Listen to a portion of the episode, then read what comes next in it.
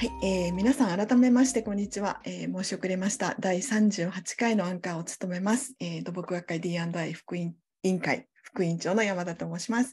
では今日のお話を始めましょうということで、えーっと第38回 D&I カフェトークのテーマは、えーお家で学ぶ土の働きの先に目指すもの。ゲストは江代静香さんです。江代さんまずは自己紹介をお願いします。京都大学大学院工学研究科都市社会工学専攻ジオマネジメント工学講座土木施工システム工学分野研究室の江代静香と申します。よろしくお願いします。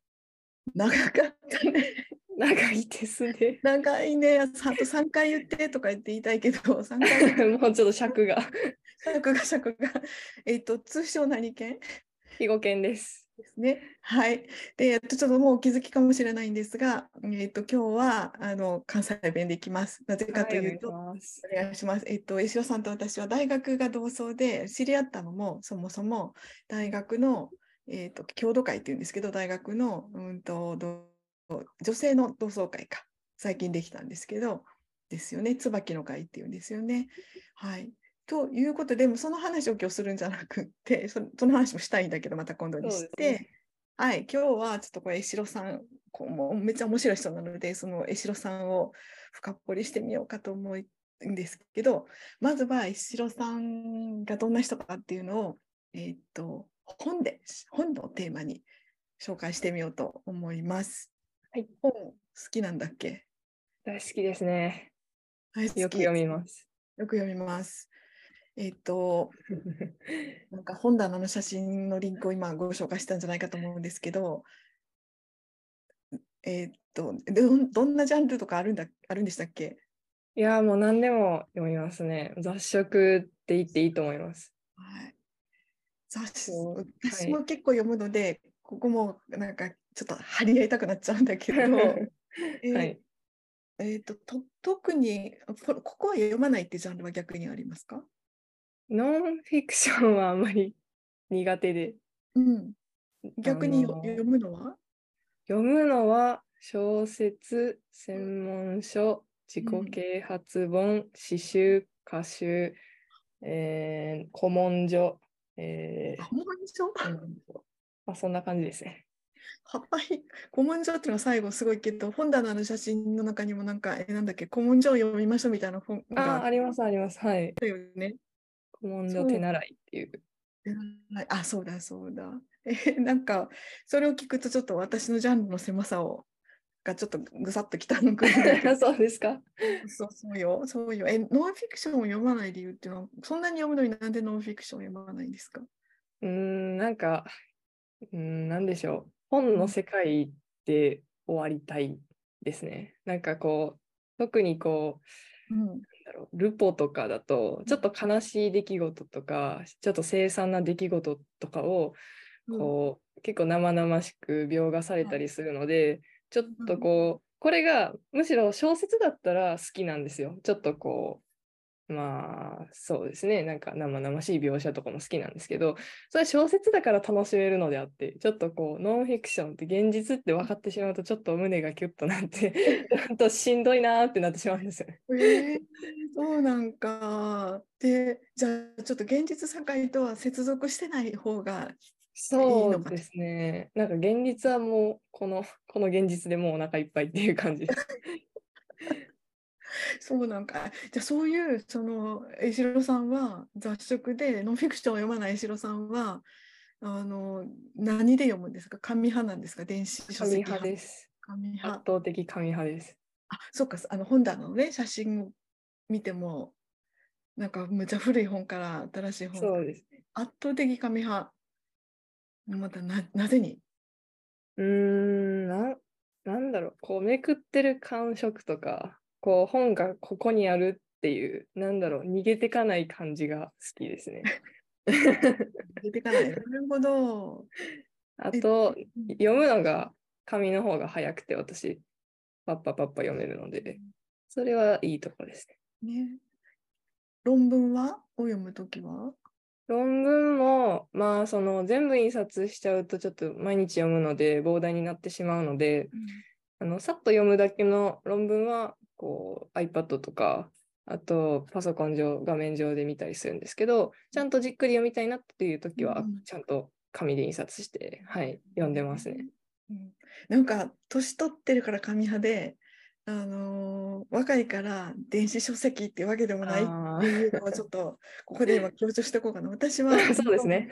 もう物を増やしたくないというだけで本当は紙が好きなんだけど、うん。物が増えるのが困るっていうだけで、ね溢れるよね。本棚溢れます。いやもうちょっと前まで本棚自宅の溢れてて、うん、急遽ちょっと実家からもういもう一つ本棚を持ってきて、あの少ない写真があると思うんですけど、本,、はい本が。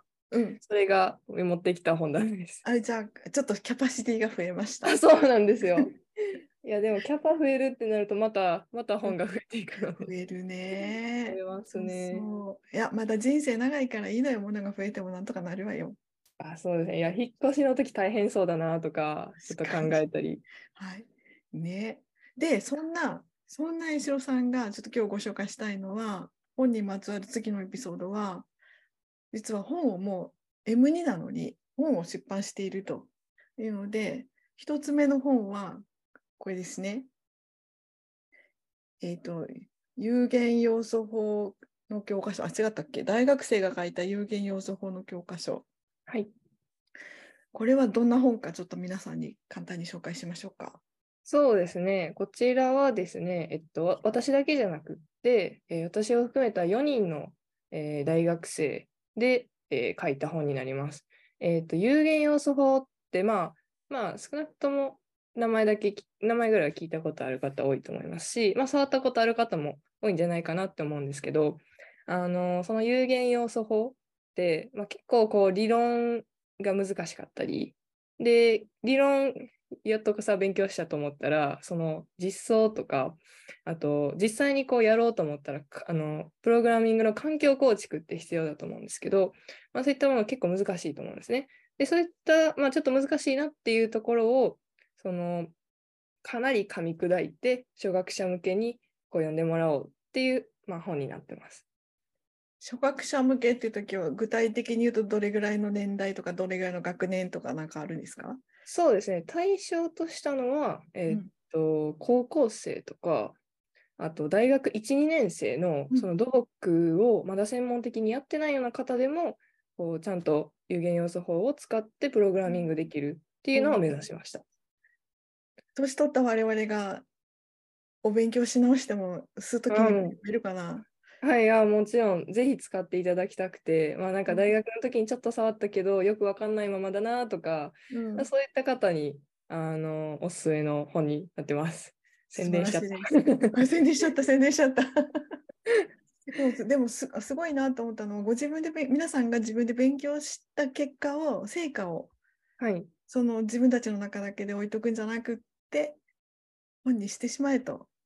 そうですね。やっぱねり初学者ならではのこうんう視点というか、初学者がやっぱりつまずきやすいところって初学者しかわからないので、どうしてもこう10年、20年とやってこられた先生方はやっぱ分かりやすい説明はされるんですけど、がどこがつまずきやすいのかなみたいな、まあ、そういったところをきちんとこう押さえて説明したっていうところですね。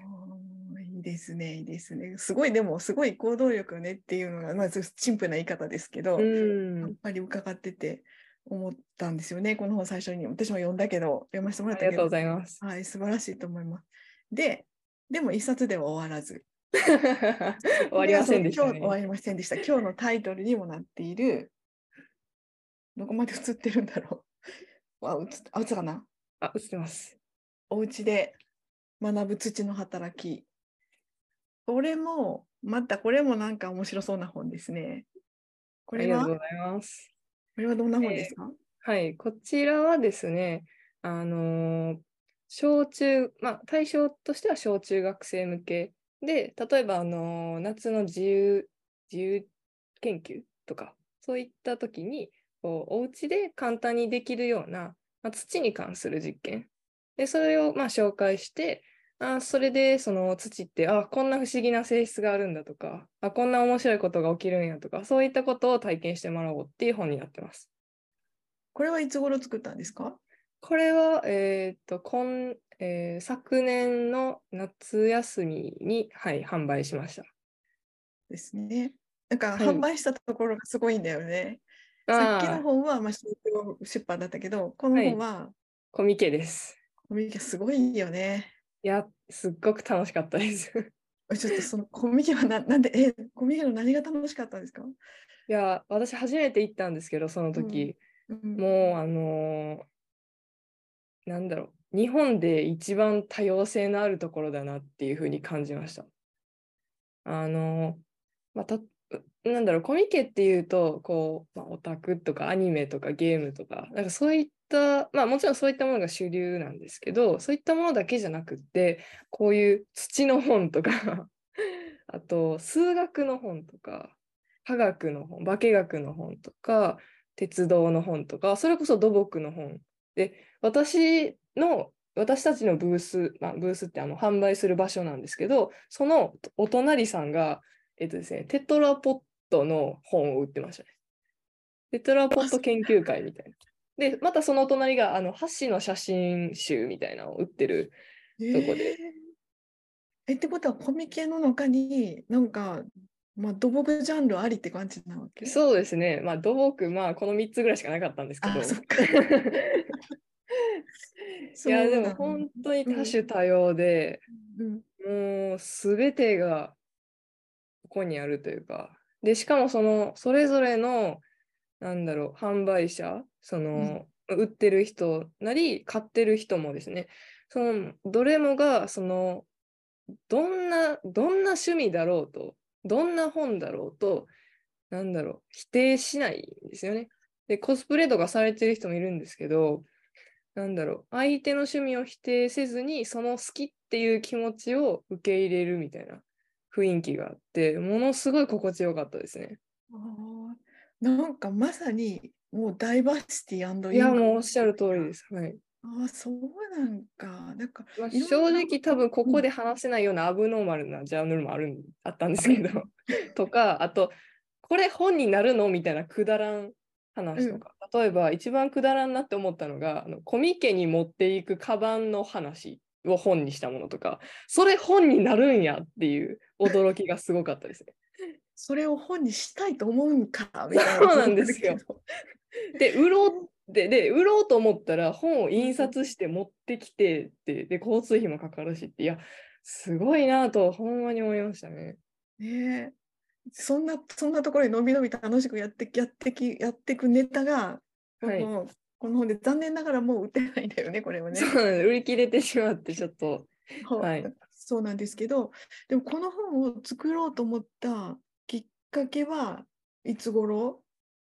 うーん、一番最初の、まあ、うんきっかけというか、まあ、元になった経験としては、うん私が大学3年生、えー、3年前ですかね。えっと、2020年ですね。3年前に、まあ、コロナ禍、まあ、皆さん結構大変な思いされたと思うんですけど、まあ、それで、その、1年目だったので、その、土質実験とか、推理実験とか、その土木、土木学科だった方多分されたと思うんですけど、それが、あの、まあ、実施できなくなってしまって、で、まあ、オンライン、まあ、例えば動画を配信して、それに基づいてレポート書いてきてね、みたいな形に変わってしまったんですね。で、土質実験、その、まあ、その時からちょっと土質すごい面白いなって思ってたので、土質実験もすっごい心から楽しみにしてたんですけど、それがなくなってしまって、なんでやねんってなったんですよ。で、なんでやねんってなって、なんでやねん、うーん、じゃあ家でやるかって。おうはい。それ、つえ、それでその下宿のはい。自分のキッチンとかでやり始めたわけ、そうですね。うん下宿のリリビング、まあうん。普通の部屋で、ばっちり土質実験やりましたね。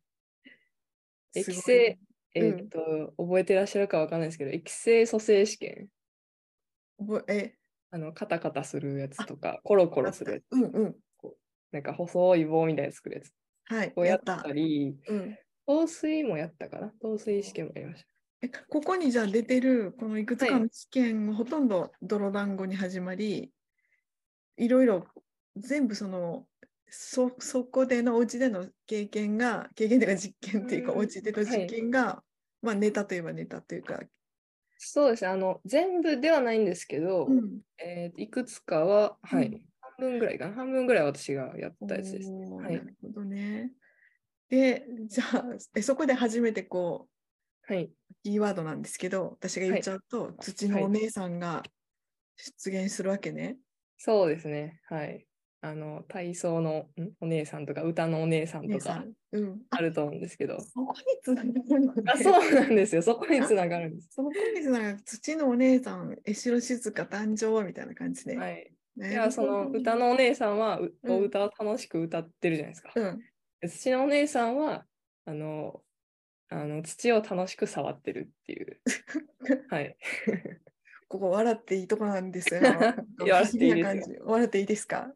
おじゃあ、はいここ、そういうこの土のお姉さんが誕生したおかげでできたこの本が。そうですね。まあ、その経験を、まあ、やっぱうりずっとその何か形にはしたいなって思ってまして、で、その FM 本の、まあ、経験も生かして、じゃあコミケ行くかっていう形で、はい。で、はいコミケ行って、まあ、その土木の人ばかりではないので、その一般の人向けに、小中学生向けに、またあのこういう、まあ、なちょうど夏休みなので、なんか作ったら面白いんじゃないかなっていうことで、はい、作成しました。。そうか。じゃあコミケに出す本っていうことで作ったわけか。そうですねコミケじゃなくって、コミあケそうです。コミケであの受か受かったので、その、こなんだろう、抽選なんで、その出展するには。なるほど。うん、で、じゃあ一般向けにした方がいいかなっていうことで、はい、小中学生向けの本にしましで、そんな江代さんは、ガラスえー、とコロナ禍で学部3年、4年 M1 と来て、まあ、今度 M2 なんですけど、もっと小さい時からその土のお姉さんの素養はあったのかしあったんですか？た。どうでしょうね。まあ、人並みに、あの、なんだろう、砂遊びとか、うん泥団子作りとか、うん。まあ、幼稚園の時とか毎日やってましたね。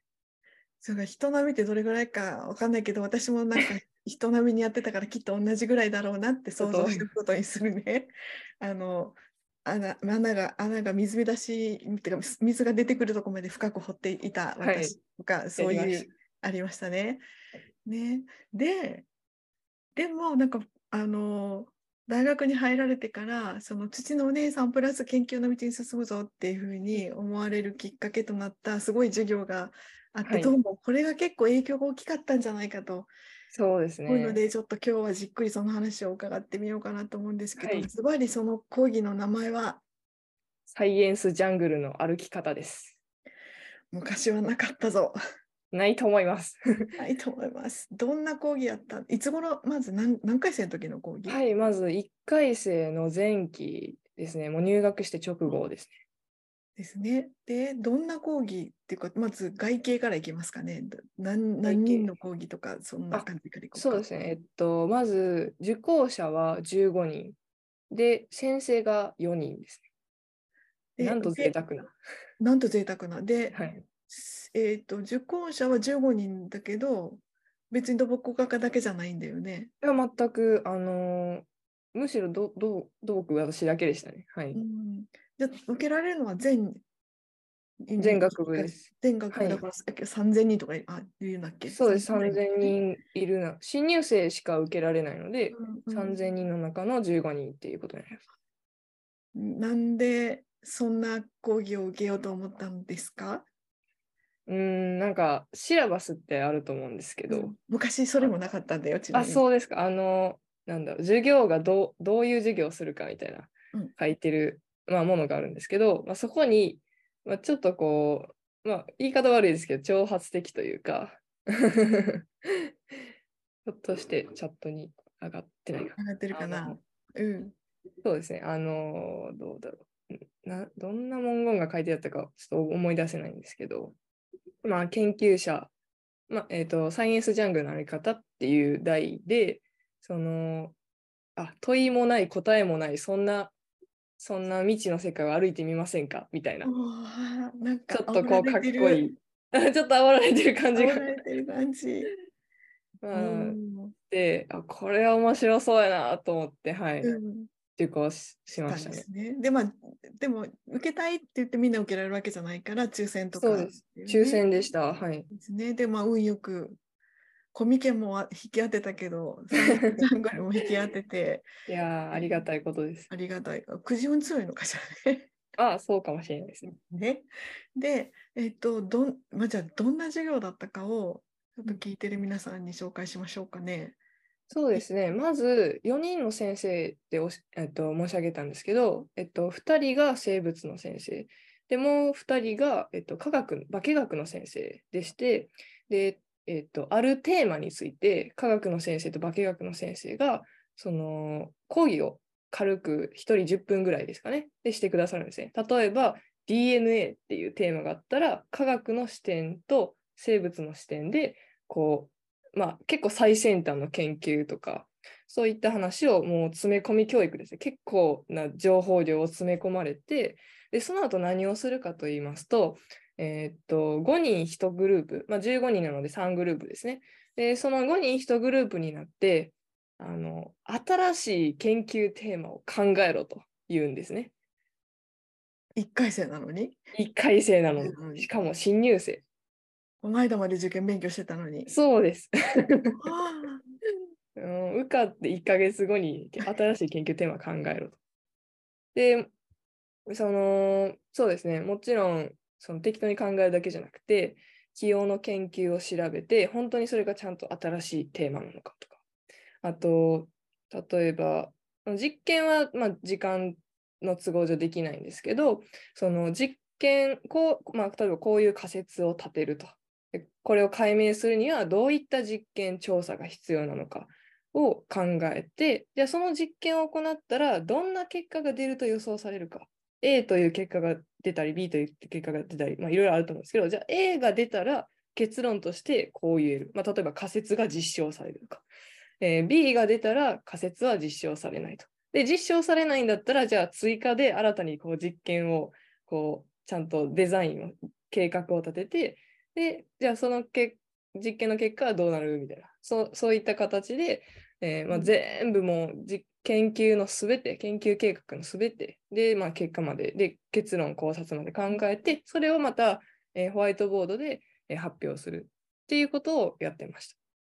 なんか普通だったらなんとなくお研究室入ってなんとなく学ぶことみたいなうん、ことをそうですね。1回生でやれたんですね。はい。もちろん、あのーコナの入学したばっかりの人にはできないので、まあ、だんだんこう先生方もその例えばその論文ってどうやって読んだらいいのとかあのグラフってどう書けばいいのとかどういうふうに話したら分かりやすいかなとか、まあ、そういったことをこうちょっとずつこう全15回で教えられて、まあ、だんだんみんな身についていくっていう形です。でもその15回のは、えっ、と、15回だから、なんか例えば3テーマぐらい発表するのかしら、それとももっと多いのかな？そうですね私の年は5テーマぐらいありましたかね。うーん。ちなみに、江代さんのチームのオリジナルの研究とかっていうのは考えましたか？はい、一番最後にオうんリ,、オリジナルというか、まあ、えーっと、まあ、その5テーマあって、その、どうやったかな？そのどれかを選んで、うんまた新しいのを考えるんですけど、えっと、一番最後に我々が発表したのが、あの、すごくふざけてるんですけど、あの、こう、人間、頭の中に脳があると思うんですけど、でこの脳が、こう、脳というか、まあ、頭がこう、脳を守るためにこう頭蓋骨があって、で、その頭蓋骨がこう重いので、結構こう肩こりとかの原因になるんですよね。こうこの頭部って重いんですよね。でそう考えると、この肩こりを根本からなくすためには、この脳の位置をずらした方がいいんじゃないかっていう 発想に至りまして、はい。じゃあ人間の脳今ここにあるけど、もしこれここじゃない別のところにあったら、そのどういうふうに変化するんだろうかっていうのをまあ予想して、じゃあ最適な脳の位置をちょっと調べようっていう。はい。が最適の基準は肩こりを改善することと、はい。と、あと、まあ、こう脳からこう神経がつながって、こう運運動したりするので、まあ、そういう神経の伝達とかをあと何があったかな。まあ何かこういろいろこうパラメーターを振って、うん、じゃあそれに対してこう最適な位置っていうのを探してます。であの皆さんの研究の成果の予想なんだと思うんだけど実験してないから。でもまあ大体どこに行きそうな脳はどこに行きそうに行くと最適だったというふうになったんですか、ね、どのパラメータをに重みをつけるかによるんですけど、うん、まあ、肩こりをなくそうっていう研究だったので肩こりにちょっと重めの重り、うん、重みをつけてたら、まあ、大体このこの辺りですね。のの胸の辺りに なるのがちょうどいいんじゃないかっていう結論にはなりました。それきっとね今聞いてらっしゃる方のなんか何割かはブラあの手塚治虫の「ブラック・ジャック」を熱心に読まれた世代なんじゃないかと思うんですけど鹿の鹿に追加の脳を与えて賢くするっていうことをブラック・ジャックがやった時に入れたのがここでした。肩こりじゃないけどね。肩こり目的じゃないけどこうスペース的にここがいいってなったんだな時は。怖そんな研究をしてたのねってちょっと今研究はしてないんです。あそっか、研究計画を立てた。はい、そうね。で、なんかこの話をするあの石野さんはめっちゃいつも楽しそうなんだけど、この講義はまあ面白かった。いや、もちろんです。あの、うん、今んとこ人生で受けた授業で一番良かったですね。人生って言っちゃう？そんな小学校からずっと。いや、もう一番です。おお、そっか。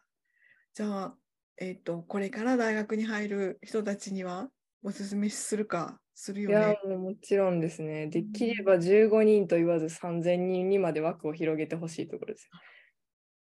東大の先生、頑張ってください。頑張ってほしい。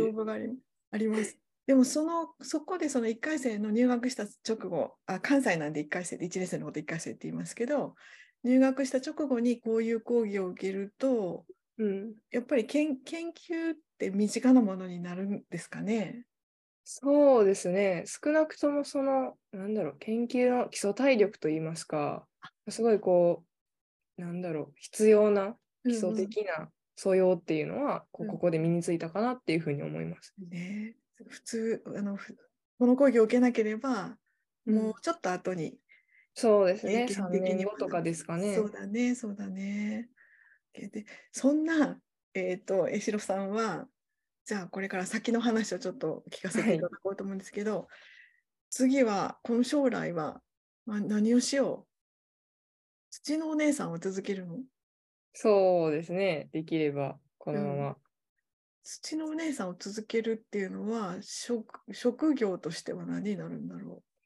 まあ、大学高専の、まあ、教員を目指しています、うん、研究研究職っていうより教員？そうですね、やっぱりお姉さんとして教えたいです ね。なるほどね。え、そのお姉さんとしては、じゃあお姉さんの、土のお姉さんの目標は？目的は何なんだろう？まあ、大学教員になる目的みたいな形でいいですかうん、いいよ。うん。そうですね。まあ、やっぱりまあ研究楽しいっていうのが一つなんですけど、うん、まあ、それやったらその民間の研究職でもいいじゃんってなると思うんですね。うん、でもそうじゃなくて教員っていう、まあ、まあ、その心としては、やっぱりこう、なんだろう。そうですね。こう、やっぱり、うん、あの、まあ、大きく分けて2つあって、まあ、1つは個人的な話で、あの、オタクなんですよね。一言で言うと。あの、はい、オタクってこう、自分の好きなものを吹き出したいじゃないですか。うん、それと一緒で、私も自分の好きなこの 重版工学とか同質力学をもう広く布教したいんですよ。で、まあ、それもあって、やっぱりコミケで小中学生向けの本を出してますし。で、まあ、っていうのと、まあ、やっぱり、その広まって優秀なこう学生さんがこうああ土って面白いなって思ってもらったらその私よりも断然優秀な方が研究を牽引してもらってでそしたら、まあ、私一人で研究できることなんて限られるのでその優秀な人たちがいっぱい集まってこう面白いことをどんどんどんどん開拓していけたら私もこうおもろいことがどんどん分かって、ああ、おもろってなるんで。いや、なんか最野望やな。最 野望ですね。野望です。で、まあ、もう一つこう、うんまあ、こっちは今のは個人的な話で、でもう一つ真面目な話で、まあ、社会に対してっていうところで言うと、やっぱりその今のところこう地上のほとんどの建物っていうのは、まあ、土の上に立ってるんですよね。で、あと、まあ、その土木構造物の、まあ、うち、例えば堤防とか森とって、もう土の塊なので、なんかそこをちゃんと分かってる人っていうのが増えれば、やっぱり、まあ、災害大国ですし、日本って。なんかそういうのが減ればいいかなとか。まあ、その土木技あの地盤のことよく分かってる土木技術者が増えたらもちろんそうですし、まあ別に土木技術者じゃなくても、なんか普通の会社員とか営業とかでも、なんかちょっとでも分かってる人がその日本に増えれば、なんかやっぱりそういう危機意識とか持てたりとか、なんかまあちょっとこう川のそばやめとこうかなとか、それぐらいでいいんですけど、なんかちょっとでもなんかいい方向にまあ、うん多分ほんの1ミリぐらい動かせたらいいかなと思ってますね。はい。こ個人の野望とうん。社会に働きかける方の野望と両方あるわけですね。そうですね。うねん、いい社会になるといいね。できるといいね。ぱり、なんだろう、2018とか19とか、なんか未だにその、なんだろう、線状降水帯とかで、なんか数百人亡くなれたり、うん台風1個来ただけで数百人亡くなられたりするような、まだまだ、まあ、だいぶ進んではいると思うんですけど、日本って。まあ、それでもまだまだそういう状況なので、なんかちょっとでも悲しい出来事が減ったらいいなとは思ってますね。そうだね。そうだね。あとさ、本は書くの？これから先は。今書いてます。あ今書いてるんだっけ？書いてます。はい。が頑張ります。はい。あ、ちらっとだけ聞いてもいい範囲で。あ、全然大丈夫ですよ。どんな本ですか？